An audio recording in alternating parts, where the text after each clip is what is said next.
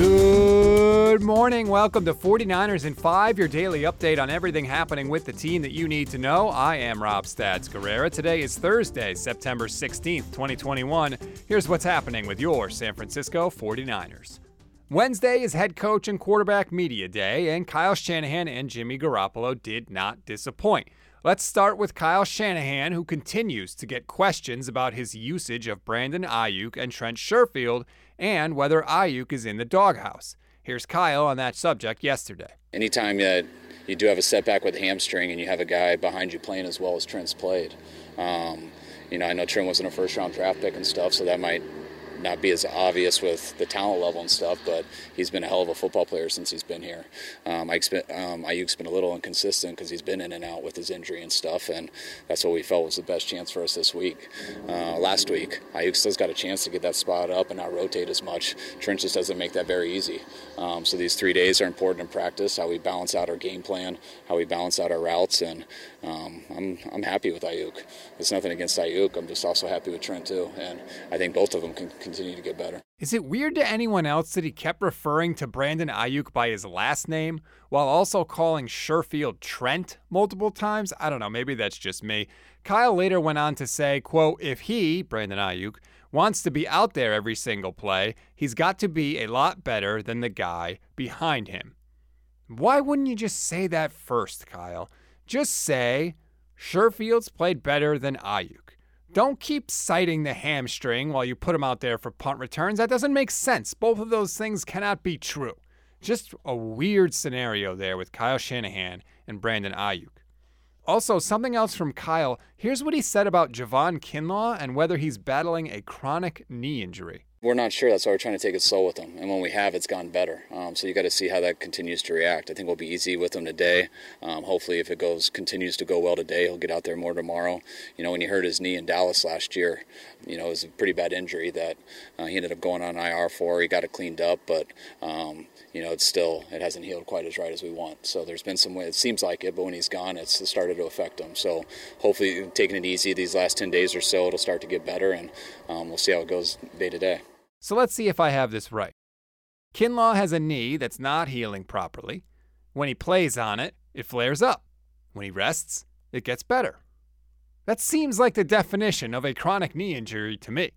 Oh, by the way, Javon Kinlaw did not practice on Wednesday.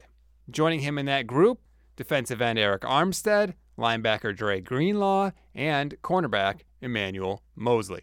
By the way, Dee Ford and Marcell Harris were also limited. Let's not be totally negative here on the show. We'll end on a positive note. We'll end with Jimmy Garoppolo.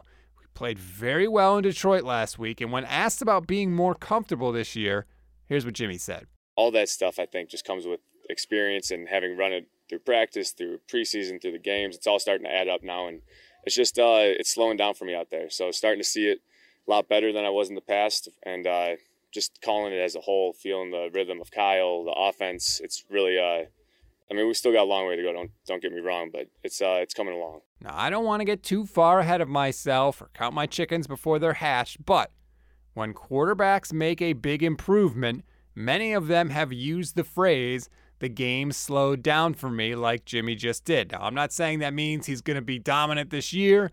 But it is certainly a good sign to hear that from somebody that typically doesn't make a lot of definitive statements to the media, particularly about his own play. So the fact that Garoppolo was willing to put that out there means he must be feeling really comfortable.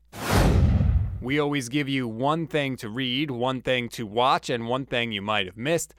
One thing to read on this Thursday. So the 49ers signed former Eagles running back Kerryon Johnson to their practice squad this week. Now, you might think that would give them a leg up preparing for Philly this week, but their head coach Nick Sirianni said he is not worried about it, and you can go to NBC Sports Bay Area to read the article to find out why. One thing to watch for me, it's the practice time of those guys I mentioned earlier Emmanuel Moseley, Javon Kinlaw, and Brandon Aiyuk. And they're not all for the same reason, but keep an eye on who's in there, especially remember, Kyle Shanahan says the game planning gets serious on Wednesday. So if they missed Wednesday and they're not out there Thursday, chances are they probably won't be out there for the game, but it's worth monitoring. One thing you might have missed Philadelphia native Mike McGlinchey said he's ordering close to 100 cheesesteaks for the 49ers this weekend when they play in Philly.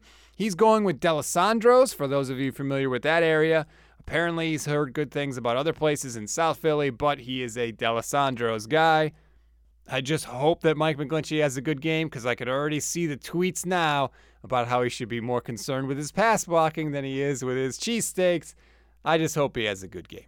That's a wrap on today's 49ers in 5. Please rate, review, and follow the Niners Nation Podcast Network. Be on the lookout later today for the Gold Standard podcast with myself and Levin Black.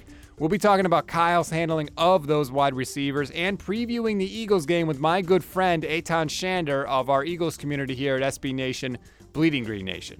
I'm Rob Stats Guerrera. We'll talk tomorrow.